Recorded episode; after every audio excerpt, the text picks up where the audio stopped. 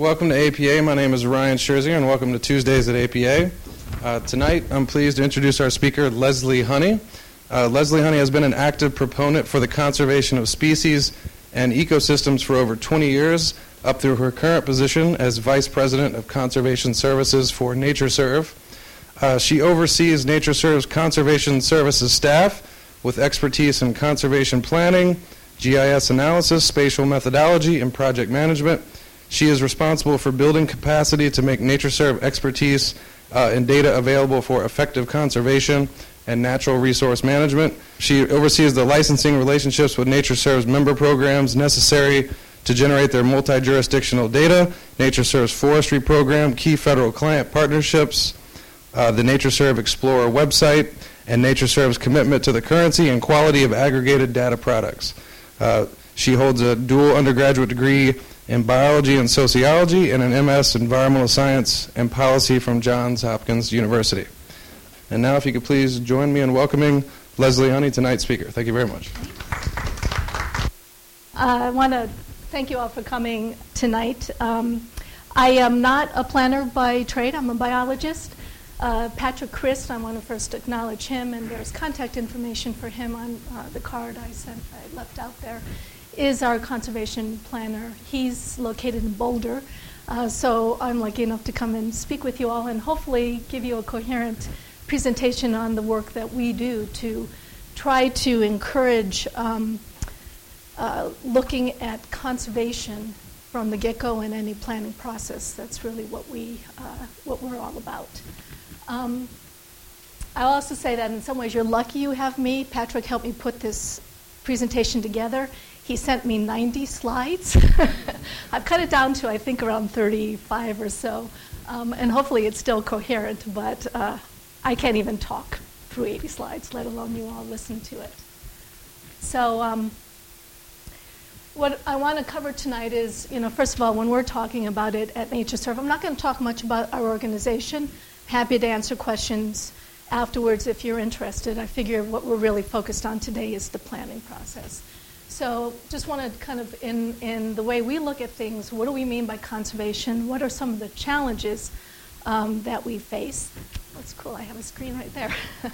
um, really trying to, to send the message that conservation as a land is, is something to be taken in consideration. It is a land use, and that there is a role for planners um, in the uh, conservation arena and how can planners better integrate conservation? And then I'll give you just some, really mainly some examples of some work that we've done um, with planning. So in, in the context of conservation, really what we're talking about is we're looking at retaining a sustainable area where elements of biodiversity, so when we say elements, we mean things of, of concern, biodiversity of concern, plants, animals, ecosystems, those sorts of things, elements of concern, um, are sustained. And so, in the biological realm, you really do have to look at area, not just specifically what is there. Uh, so, we look at area, we look at what area is required to maintain a viable population, for instance, of a species, or the integrity of an ecosystem. Uh, we look at um, uh, also, we look at it in the context, the, the whole context of compatible land use. So once again, we're not, we're not really just looking at species or habitats, we're looking at the entire process. Uh, there's a lot of talk right now about ecological services. Um, all of that really is something that needs to be taken in consideration when you're doing planning for conservation. And uh, once again, this is really, we're not just looking at parcels of land put aside just for conservation. We're trying to make sure that this is integrated and incorporated in any land use plan because uh, you will see that with changes, you know, predicted changes in uh, development, climate change, those sort of things, there's impacts everywhere, and there are there is biodiversity everywhere that should be taken into consideration. So once again, we're not looking at um, uh, just bioreserves, but also we're looking at areas that could be restored to a condition where the ecological processes are um, healthy. So, like I said, where does biodiversity occur? One of the things that NatureServe does with our member programs is we collect information about where populations of at risk species and uh, communities are on the ground. So, this is just a representation of populations of at risk species within the United States. There's close to a million occurrences uh, that you can't really tell there, but that's about a million occurrences of populations. And as you can see, um, biodiversity occurs everywhere, and so we want to make sure it's taken into consideration. So some of the challenges, um, usual, well, at least for us, it's usual suspects: habitat conversion for other uses, uh, you know, housing, those types of things. Um, fragmentation of habitat. So even if a given area maintains little islands, that's not enough to conserve biodiversity in some cases or to conserve those processes. Climate change is already impacting um, biodiversity, so we're more and more seeing the need for large intact areas uh, with you know, good connectivity to allow exchange of um, genes and so forth to ensure biodiversity is maintained. So just some of those challenges. Uh, we work a lot with Dave Theobald's lab, and they did a um, a 30-year sequence of, of housing density. And back in 1960, you know, some of the usual suspects on the East Coast there and in California starting to, to rev up a little bit. Looking in 1990, already you're seeing a lot more housing density um, than you did in the 60s. Now we're looking a little bit of a projection in 2020. And then once you go to 2050, areas where before you hardly saw any red, especially in the mid um, uh, the Midwest, mid part of the U.S., all of a sudden you're seeing some really, really dense areas of um, housing density. So one of the things that we also do is we develop these landscape condition models. And so this landscape condition model is basically looking at how, once again, how intact an ecosystem is. And so the areas that have high intact quality, the greens, and then low is usually, if, and you can correlate that with that housing uh, map that you saw, where there's the development and so forth, the integrity of that system is really degraded um, unless you look to try and manage for it. And even then, sometimes um, you're still going to be degraded. Here's another example of work that we did uh, with BLM out west. The yellow area is a BLM planning area. They're looking to do a lot of uh, energy development there. And of course, one of the species of concern um, under the Endangered Species Act is the greater sage grouse.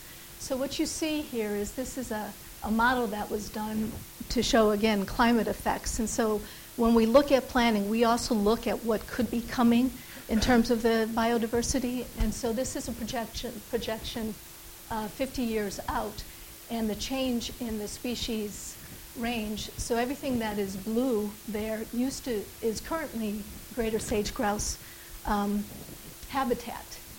With the projection, all of that blue goes away. And so really what this is telling BLM is um, you need to look at the areas here that within your planning area that are purple because that shows, given the change in climate, that's where the greater sage grouse uh, will be likely found in the future. So if you're planning for that, and they do have to plan over these multi-year integrals, uh, you need to look there specifically for that species. And so this is one of those elements that they would need to take into consideration, as well, of course, the other requirements that BLM as an agency has, which is um, mineral uh, resources, energy resources, et cetera. So we want to um, once again, NatureServe and what we do with our planning work is we really want to emphasize how important it is to think of conservation uh, function as a land use and to incorporate that planning from the beginning of a process. It's not something that you do after the fact, after you've you've decided what your transportation route is going to be and so forth, because then really what you're doing is you're mitigating against potential impacts rather than trying to avoid where possible impacts. So our focus is on avoidance. Um, and it is a land use just like any other land use. It does provide public welfare. Um, there are the economic values. It's talking about ecological systems, uh, especially with the increase in population, the demand for fresh water. all of these things are really critical in the way that you maintain some of these critical services is to maintain the, um, the integrity of an ecosystem. So some misconceptions that we found when we've worked with planners, um, we've worked a lot with local planners like counties and so forth, is um, that they, they think that conservation um, is sort of the, the last thing. It happens after everything else is taken care of, and, and whatever you can do at that point is fine. Uh, it's also the case that a lot of folks think, well, we've got these great land trusts in our community, and aren't they buying up all the great areas? Well, the reality is that a lot of them have limited resources, uh, so that they aren't really planning in terms of looking at the, the area of their interest and planning strategically. They're more reactive. They may be um, given land through a will or something like that. That land, in terms of conservation and biodiversity, may really may not be very uh, uh, very relevant. And so, to assume that a land trust is taking care of it is uh, a misconception. And then the last piece is, um, you know, that is taken care of by the state regulators. The map I showed you before, uh, it includes all at-risk species according to, you know, some international ranking uh, systems. Only a small fraction of those are covered under any kind of legal regulation. The idea is you want to keep all of those other thousands and thousands of species from getting listed so that you're not dealing with, with regulations. I mean, that's good for everybody. So um, maybe some of the things that might be unique about conservation land use as opposed to other land use, it's not, it's not transportable. Um, usually you're stuck with an area where the thing, the biodiversity element occurs. It's very difficult to recreate that ecosystem and, and everything that that species or that vegetative type or that plant needs to survive. Um, and so it's not something that, it's something that you really have to conserve where you find it. Um, and um, there's been many attempts to try to reconstruct or, you know, transport things, and they're usually not very effective and they're incredibly expensive. So once again, in the planning process early on, if that is a concern that you're going to have to deal with, deal with it before and maybe figure out an alternative that does not impact it, can save significant amount of money as well as the, the resource. So the, um, the framework that we, the sort of the conceptual framework that, that we um, uh, think of when we're looking at starting a conservation planning project um, includes, once again, um, treating conservation as a land use. Uh, treating it as a land use basically requires integration. So it's not a plan in and of itself or by itself. It's a piece of a plan. And there's a recognition that there's other uses, com- competing uses that need to be taken in consideration. So we're really looking at making sure that all of those needs and uses are, are taken in consideration and figure out maybe what's the sweet spot, if there is a sweet spot. But we also know that in many cases there will still be conflicts. Um, so gets, getting to the conflicts, the really important thing is, once again, up front, if you know, um, if you are up front and know where most things occur, and then also what's your envelope of options, you can then make decisions, um, alternative scenarios, and make decisions based on that. And then uh, just want to emphasize it is a collaborative project or, or planning um, process. Any planning program or project that we enter into, it's always collaborative with many different uh, resource needs, not just conservation, many different sectors, I should say. So um, just a schematic of that envelope of options. Uh, what we see here is, you know, there's going to be um, conservation elements here, and rare plant population. Uh, that really, once again, it's not transportable. We're, we're kind of stuck with that. As well as the infrastructure here, that's in place, that's not going anyplace and this highway that has to go from point A to B. And so within this area, though, um, if you're looking on developing, there are areas that you can, you know, you can try to avoid. So you want to try to avoid rare plant populations.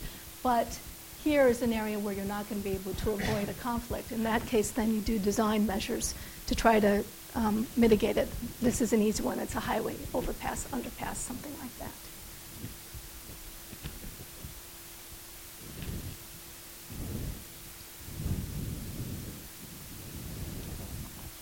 So um, a planning uh, process in the past was sort of like there was this funnel where a land use planner needed to sort of take in all this information about species and agricultural lands, historic sites, and you basically throw it in, and they're expected to come up with a with a, a plan just by pulling in all this information.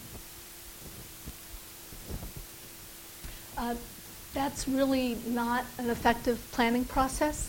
Really, what you want to look towards is you want to look towards um, a collaboration, a collaborative process where you're looking at infrastructure planning, land use planning, and conservation planning. And this is something that seems to be intuitive, and yet it really doesn't happen that often. I mean, um, it really requires more of a, a, political will to make it happen. Sometimes it's more, a uh, little more expensive. It takes a lot more time.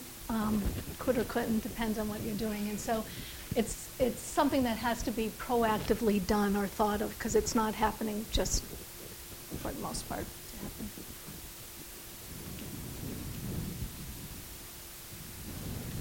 So one of the concepts within the systematic conservation planning, is once again, it's element or target based. So this is what I was saying, where, we say a, certain species is an element or a target, and instead of a um, within this area, you know, we have these needs. We have to look specifically as to where those targets are because they are set in stone, so to speak.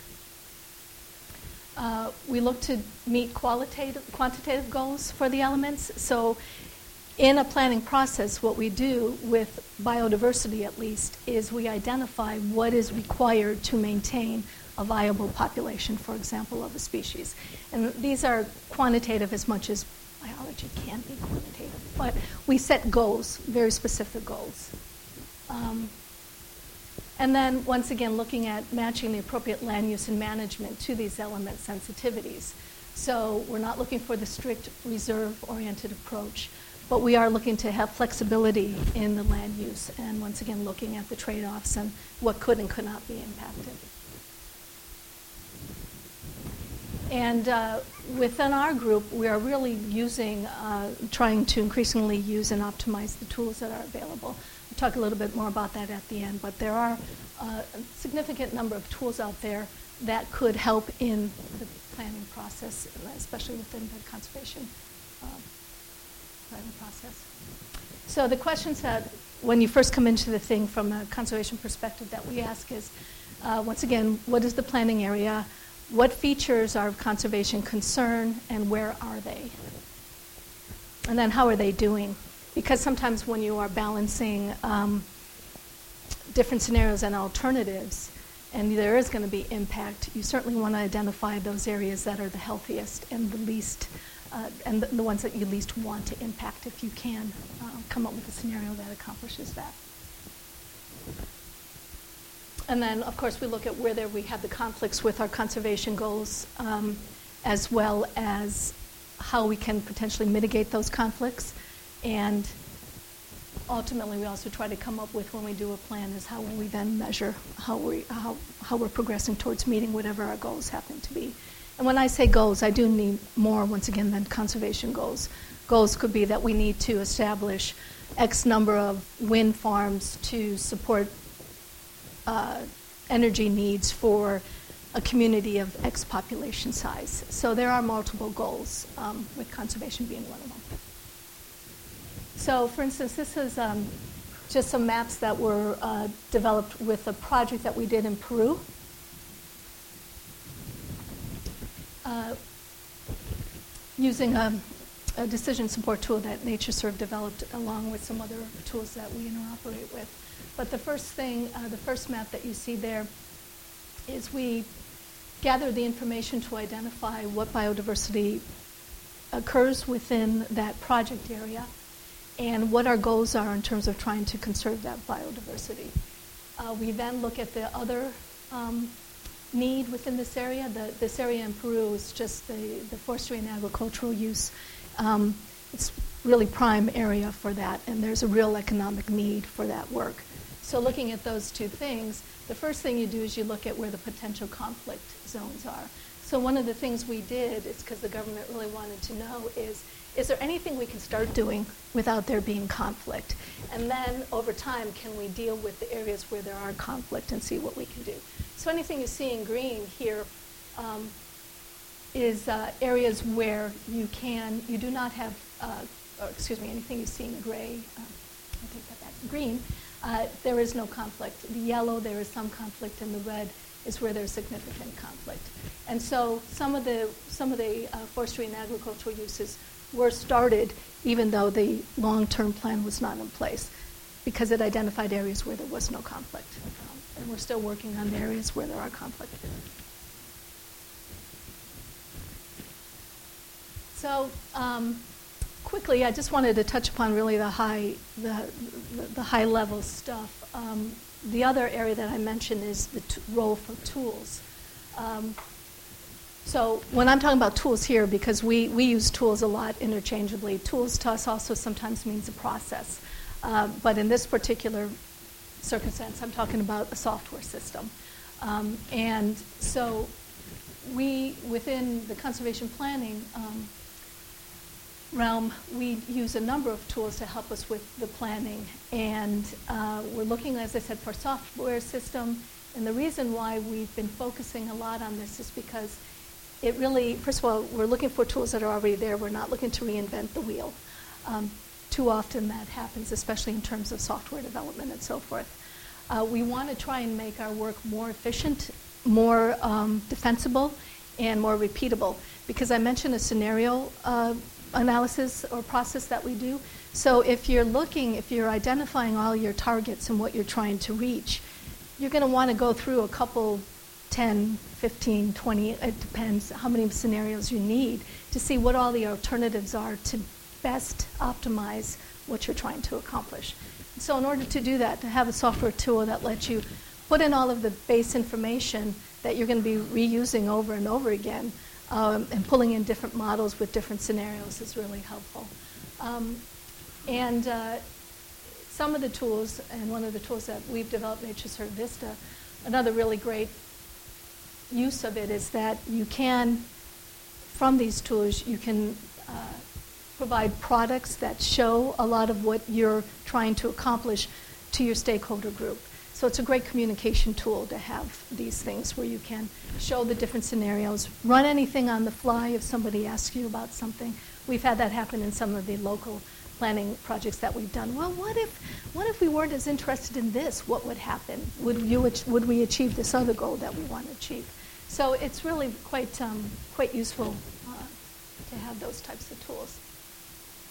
So once again, uh, I kind of covered this already. What might tools help us do? It does document and integrate the stakeholder uh, input. Um, once we get the data in, doing the multiple analyses is so much easier. Um, also, obviously, when you use these tools, you can perform some pretty complex analyses that you just can't do without the software product. Um, I'm always a little bit, this last bullet I put up there, I always want to caveat that a little bit because at least uh, with, with any planning process, you really do need experts. It's not as if everything is just available and anybody could just come in and, and say, oh, you know, here's the information that I pulled off of uh, the internet and you should be able to make your, your decisions.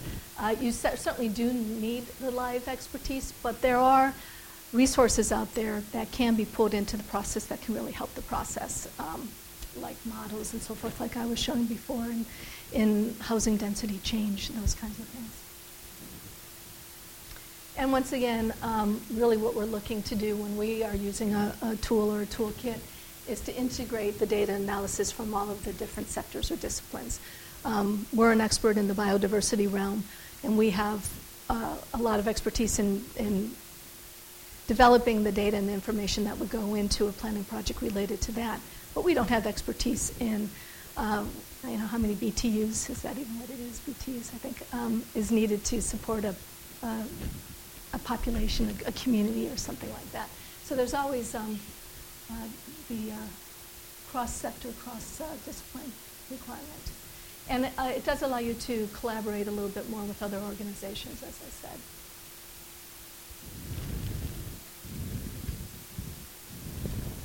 Just um, some caveats, what they can't do. As I said before, it can't really replace a lack of planning knowledge um, and clear goals. Uh, garbage in, garbage out, everybody knows that. You have to have all of, you, you have to have that knowledge and you have to have those clear goals and objectives.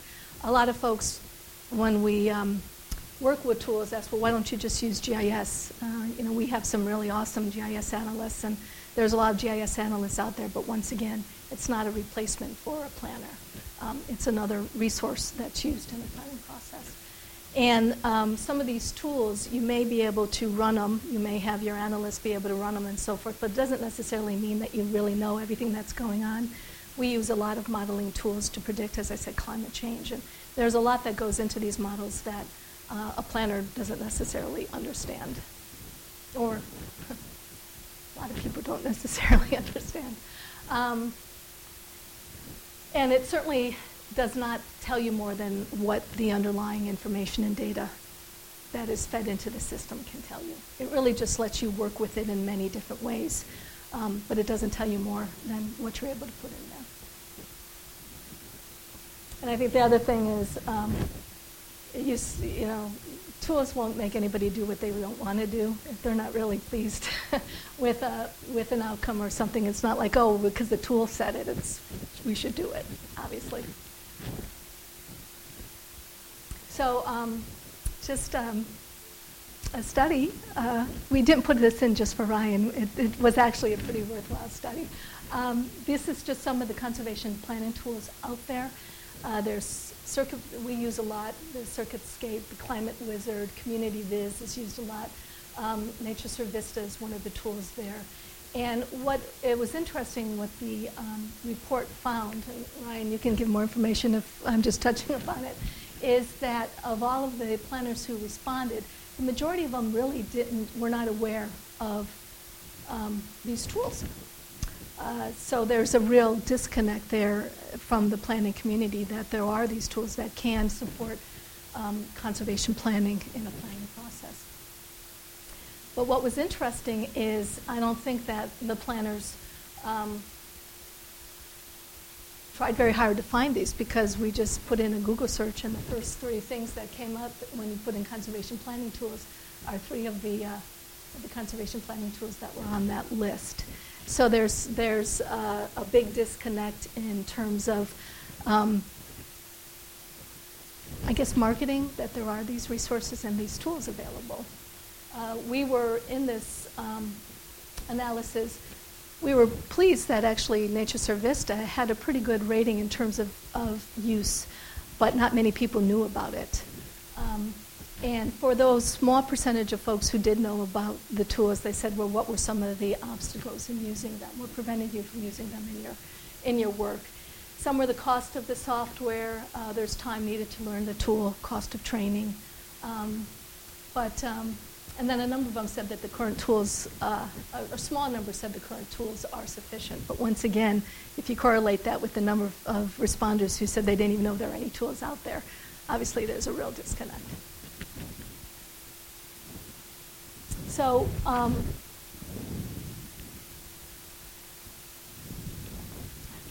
I had asked Patrick if he'd give me a picture of him uh, there instead of this uh, weird guy because he does a lot of a lot of uh, home projects. But um, when we start with a planning process, and, and as I said, using tools, it's never just one tool. One tool is not enough. It's really a toolkit approach, um, and because you know these projects have different needs, and you need to you need to have a process where,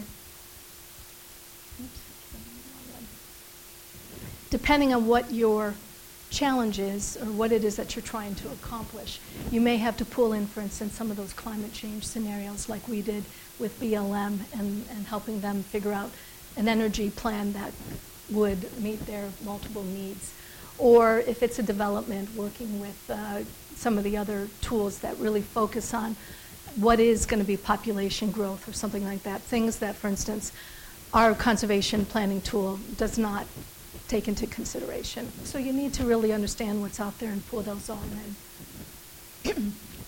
and the way that we look at it is that you really need a, um, a toolkit, and, and a, this is a simple structure that speaks to it. There's the integration tool. So you do need something that can pull in all of the different pieces from multiple sources so that you can actually use that to come up with a cohesive plan. Um, and one thing you need, there are a lot of uh, tools out there to engage stakeholders in the process, and that's always critical uh, to do that from the get-go. There's a lot of data modeling tools, so there's that community, uh, excuse me, the climate change tool, the housing density, um, socioeconomic models, all of those different types of things, as well as models for like species distribution and stuff. So that's also when you're looking at, especially long range plans in conservation, you know where something may be now, but you really have to look at where they may be in the future. Then there's the development tools that uh, look at energy, infrastructure, those types of uh, needs. And then, of course, you also have other conservation planning tools that look at mitigation opportunities and land allocation and optimization. So I'm just going to touch really quickly on, on NatureServe Vista, which is our tool. Um, it was, we, let's see, it's going on, I think it's been over 10 years since this was developed. It's a, it's um, a desktop GIS application freely available for download um, off of our site. I put a card back there if you're interested in learning more about it. I'm not going to spend a lot of time because just talking about Vista is a, is a whole discussion in and of itself. Uh, but we uh, received a lot of support to develop this over 10 years ago because there really wasn't something that integrated that conservation component with um, these other tools. And so NatureServe Vista was developed.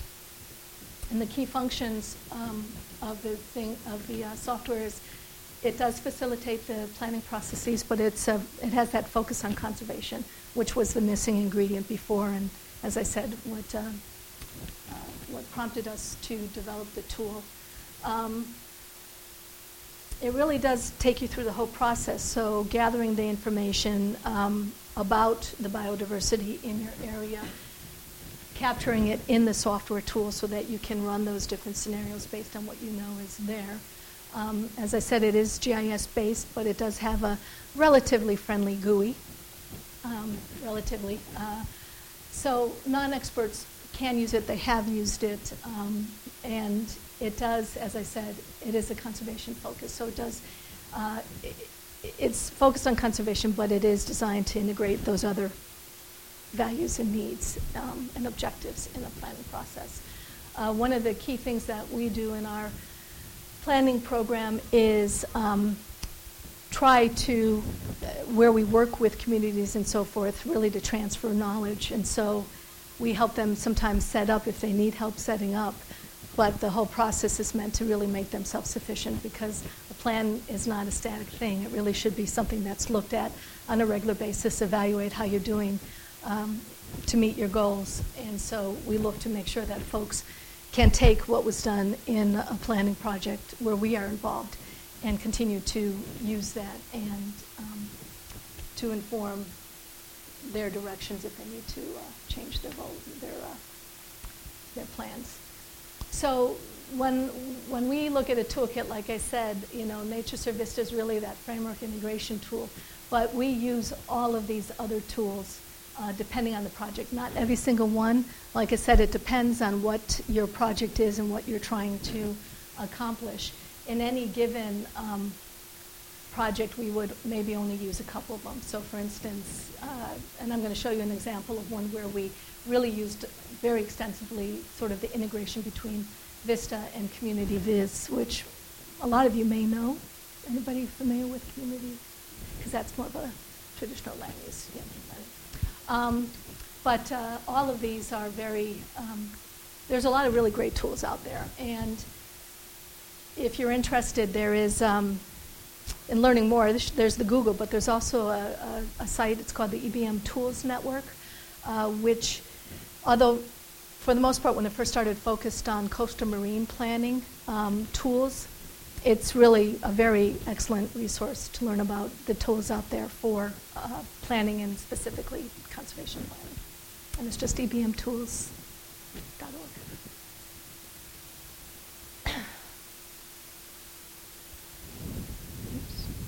Oops. Oh, well, since I'm giving the um, an example of where we interoperated with Community Viz, I just want to, you know, make sure we acknowledge it was funded by the Orton Family Foundation. And uh, the project that I'm going to just really briefly give you some examples of, it was a collaboration with Placeways, um, NatureServe, and NatureServe's member program in Colorado, our Colorado Natural Heritage. Um, so quickly, once again, Community Viz, for those who don't know, it's, uh, it's also an ArcGIS extension. Oops, sorry about that. Um, just a little bit more information. It's got a really nice interface uh, with a lot of wizards and um, reports and so forth that are pretty helpful, I think. But what we did is we did a planning um, project, as I said, in Colorado, looking at the area in Pueblo and El Paso where they were trying to come up with um, mainly a transportation corridor plan. And um, so what we did is we brought in common land use classification schemes. We brought it into VISTA and into Community Viz. Community Viz then uses that land use classification, and it runs growth models, um, you know, um, urban um, population growth and, and housing density type growth models. And then the surrounding infrastructure that could be developed because of that population growth. Uh, so it runs those models in and then it sends the outcomes into VISTA. And then the VISTA analyzes the impact of those growth models on the conservation elements um, and then creates mitigation scenarios to preserve those key conservation elements. Once again, let me just step back here and say when you're developing um, a project like this, you, as part of your stakeholder process, you define what your conservation element is. And uh, usually it includes things listed under endangered species or something like that, but depending on the communities, oftentimes there are other things that they're really interested in for a lot of the reasons why it's so important to conserve biodiversity. Uh, so those elements are defined as part of that process, and you also define what your goals are for those elements. So it's not necessarily the case that you're going to preserve 100% of a known population of a, of, you know, uh, a toad, but rather you want to ensure that you're maintaining at least 80% of it. So that kind of input, that expert input, is part of that initial process. So you look at what the impacts would be on those key conservation elements, and then there are different scenarios that VISTA creates that then goes back into Community Viz to then analyze those scenarios against the um, growth impact from those mitigations. So, what are the economic uh, results if you were to go with this scenario or that scenario? And that's what I'm saying. It's kind of an iterative process, and so it may go through a, a few times until you find that sweet spot. I'm getting close to the end. So, here's just some um, uh, products that were developed from that project. Uh, you have your baseline. Um, this comes from Community Viz. Basically, you know, where are the open space, the urbanization areas, uh, high density urban, suburban, those kinds of things. Um, and then here's a scenario with the current zoning um, laws within that project area. Uh, what could happen? And so one of the, you know, a couple of the things where you've got some private land may be developed later uh, those sort of things. So this is just what would happen if there was absolutely no planning done for uh, biodiversity or conservation. then you would import that scenario into Vista, and Vista is then where you also capture all those conservation elements that you're interested in, uh, so that you can then compare what that growth would mean to those elements. And in this case, it kind of comes up with a report. You'll see here it's really hard to see, but what the tool does is it will tell you of your elements that you've defined that you want to conserve, how many given this scenario are you will reach the goal that you set. So green, you reached your goal, red, you didn't, etc. So it really kind of tells you through that process, if you go with this scenario or this plan, how is it going to affect what you're trying to accomplish. Um, and then taking that map out further in this area, uh, you know, it will show you in the gray where there's no elements, conservation elements present, uh, leaves, leaves it open once again for other types of development. Um, where there are elements present, but where the current scenario, even though there may be development, would not impact those elements. And then once again, where there are elements that you are looking to preserve, um, where, given that current scenario, you would not meet the goals that you had established as part of your stakeholder process.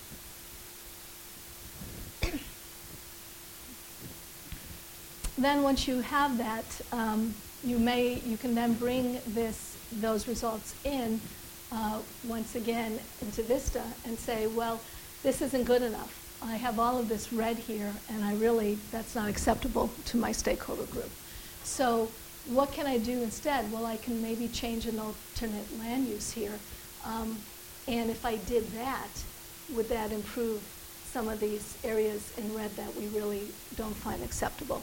So once again, it could go through that process of trying to find the best, the best scenario that meets your multiple objectives. Um, so uh, it's, it's a, sort of a simple process. It incorporates the, um, once again, what we do is we incorporate that, that mitigation shapefile into the VISTA scenario and reevaluate to confirm the desired results. We send it back to Community Viz and make sure the socioeconomic outcomes are what the community is hoping for. And then we continue to um, do these iterations until we get to where we want to be.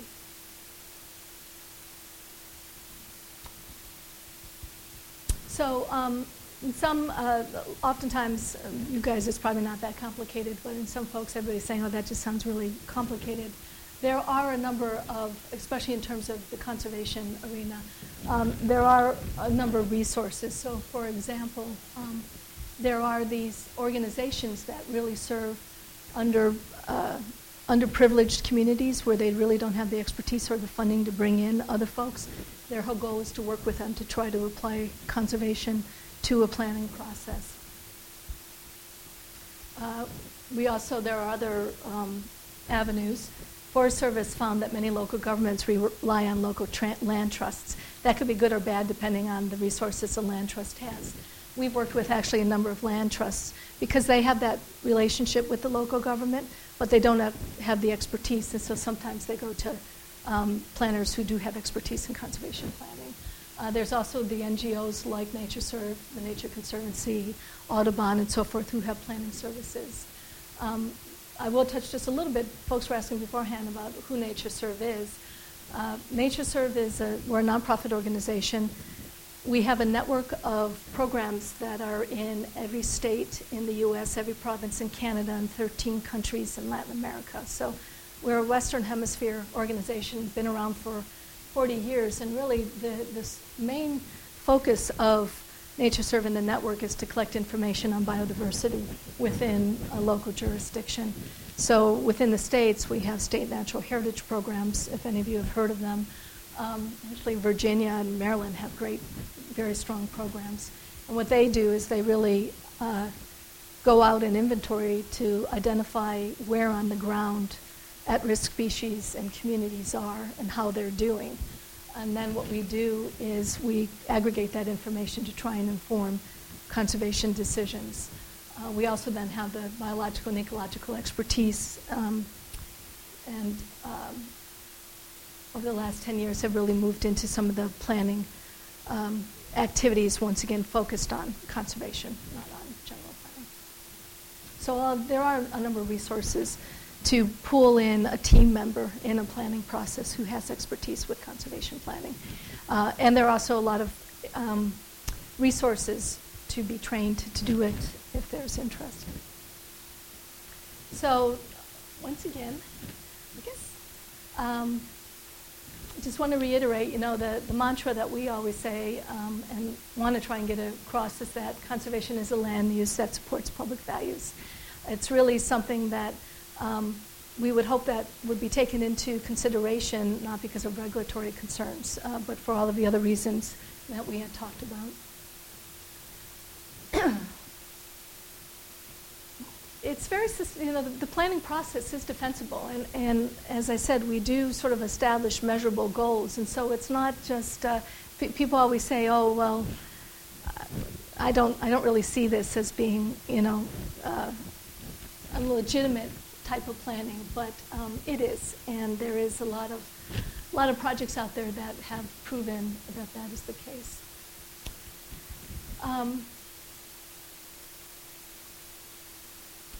as I said, the, there are a lot of tools that can support this, and I encourage folks to become familiar with it. Um, no need to, to not take advantage of the resources out there.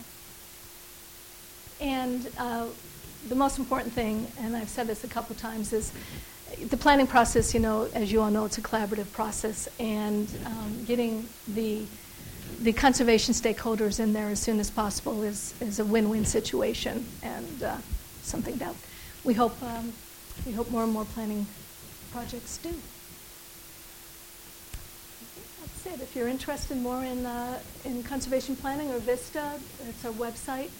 Um, the expert on this is Patrick. He's located in Boulder, otherwise he would have been the one doing this talk. And uh, he's, uh, you can reach him, email, and as I said, there's some materials back there if anybody wants any other information. Thanks, Leslie. We have a little bit of time for questions. Are there any questions from the audience? I see one. Could you give me one or could you give me one or two example more recent project you did? Uh, well, actually, that BLM project that I showed you, uh, that was just completed in the last four months. Uh, we also did, uh, NatureServe works a lot with the federal agencies, land management agencies or species management agencies in our planning process. Uh, so there's been, obviously, with the development out west, there's been a number of projects we've worked on. Um, there's the sage grouse one. There was also an energy development project in the Nevada, California area, wind energy, uh, where we worked with them to try to minimize impacts on biodiversity. We did a project in Colombia this last year um, in uh, Latin America where there was, um, uh, with the municipal government there, in terms of mining leases and impacts on biodiversity. Um, so those are a few within the last 12, 15 months.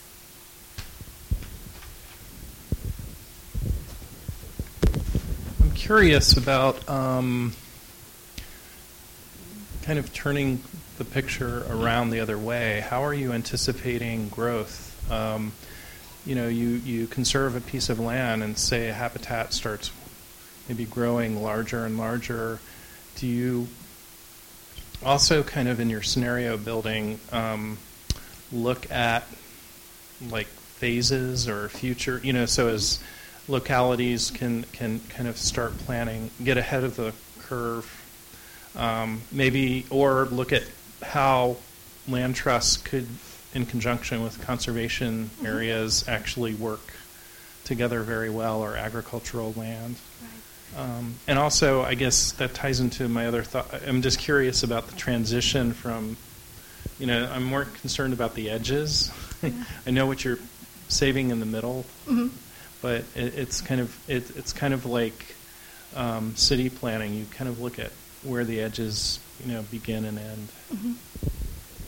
Um, so I think there's a couple responses there. I think the first is one thing that I don't think the conservation um, community does well is coordinate a little bit better, like for instance with the land trusts and so forth, to help to identify uh, more proactively things that we can do to prevent some of those impacts. Um, when a project is, when we do a project, there is always going to be conflicts. And as I was saying, when, when we enter into a project, it's usually a, a team where there's expertise, not just obviously with conservation planning, but with the socioeconomic needs of the community. And the stakeholders really have to weigh what it is that they want to accomplish we're in there trying to promote conservation, but it's recognized that there's also socioeconomic realities that are happening. There's um, population growth that is happening and so forth. And so any project does have to take into consideration what those other objectives are, and then what we try to do is then we try to minimize the impact. I think with the edges, I'm hoping I'm answering your questions. Um, with the edges, that is a real concern, and so one of the slides I showed is one of the things we have to identify is really the area, because there needs to be enough of the of not the edges to ensure the viability of a population. And so um, that comes to area, size of area, and that's something that you know you, you need expertise to kind of identify what that area needs to be to conserve. I think the other really important thing, especially in the populated areas, um, is even really rare species could have very specific niches, and they could be very constricted areas. And so, um, even in very populated areas, you're going to find some of these very at risk species. So, you want to make sure that you're, you're planning that you're not impacting that, but you're also looking to plan for corridors. I think that's the other really big concern that um, conservationists have in terms of preserving biodiversity, you really need to let them be able to, to move and, and move genes and so forth to ensure that the viability of that species continues. So sometimes you can't preserve all of the big areas that you want, but you can preserve the corridors. And so, like I said, the population may decrease by 80% uh, or by 20%, but you still have 80% that's preserved and you have that corridor which will maintain the viability of a population. So it's all balancing. Did I answer your question? Okay.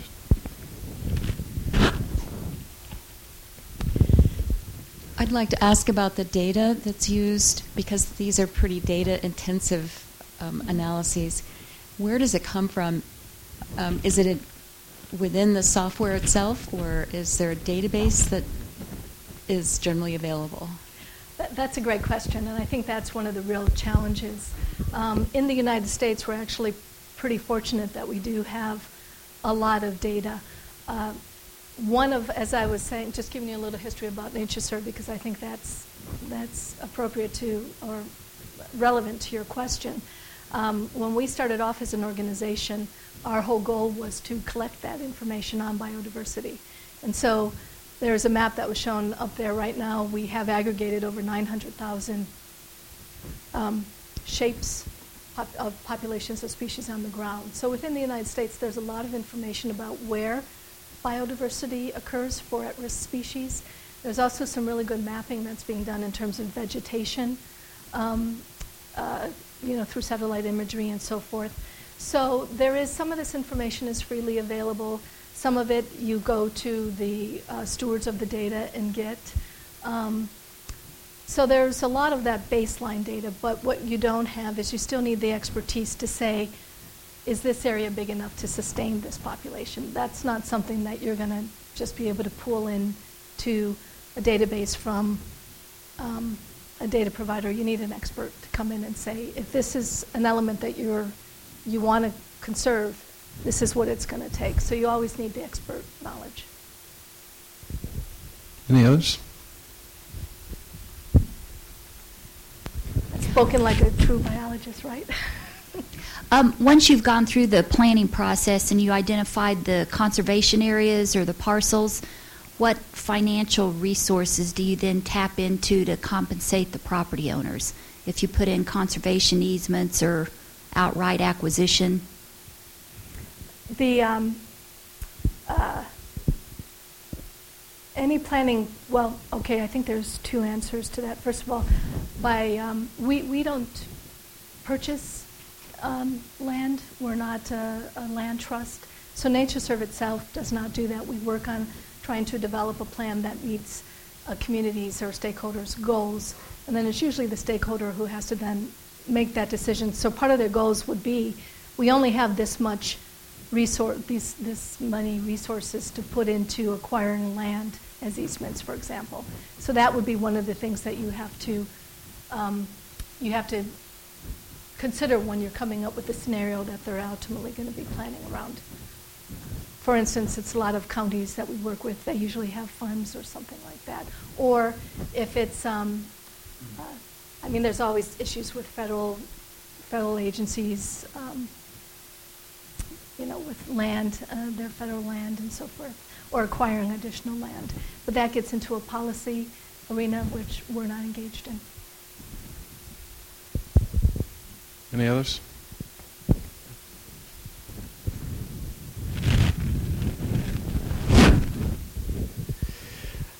Um, I'm just uh, wondering, looking at uh, your uh, going through the various tools available in your toolkit and actually uh, integrating several tools, it I wonder how one would present that to the public as opposed to agencies or companies or or a more expert audience because uh, it, it, just strikes me as uh, as something that would appear to the public as a kind of a black box uh, uh tool. Mm-hmm. no, um, this kind of presentation is not usually what you would do for the public. Usually, what you are doing is you are showing the results. And like I said, we've had situations where we've we've been with a stakeholder group in uh, uh, we we did a bunch of work in Nevada and some counties and they would then just say, well, I want to see what happens if X, Y, or Z. So they don't necessarily know what's going on in the background, but they can see how different, um, different emphasis on what you're trying to accomplish would, would result in different plans. And that has actually been pretty, that's been a, a, great way to sort of bring people into appreciating that whole process because they can manipulate it while you're just sitting there. So there's a lot of um, uh, there's a lot of maps and, and visuals and stuff really to try to walk people through what the plans are showing, and that helps. But it is a little bit of a, a black box.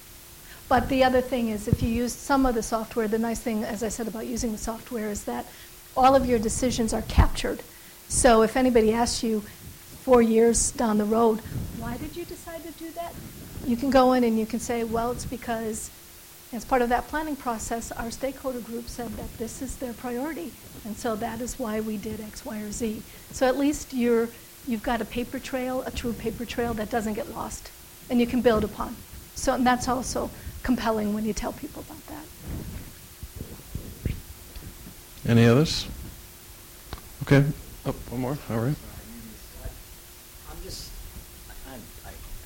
Hi, I thank you for the presentation. Um, I have a question. I, I, noticed, I noticed you said you're not an advocacy organization, right? It's, so it's a, it's a nonprofit. So I guess I'm just sort of curious about, in other words, you, do, you, do you ever sort of turn down clients, or do you ever, or, or do you just say, you know, we're uh, our, you know, no, we're not going to work for a developer, or do you sort of say, you know, our role is just to provide the data, and we'll, you know, we'll work for? Because I just, I'm just sort of thinking about. Mm-hmm I'm thinking like one thing on the table right now, obviously like Keystone Pipeline, for example, and, and, you, and you look at the, uh, I mean, the EIS, and I guess it's sort of coming to, to, to, to now that the, uh, the contractor for the State Department that wrote the EIS apparently had something to do with TransCanada, who's actually the pipeline.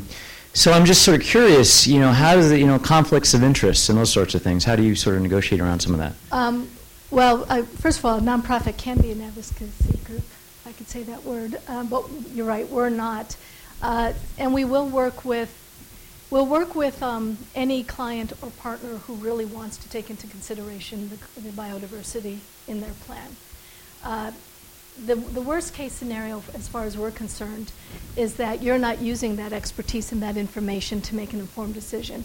You may make a decision that we um, as an organization who, whose mission is to conserve biodiversity um, find pretty distasteful.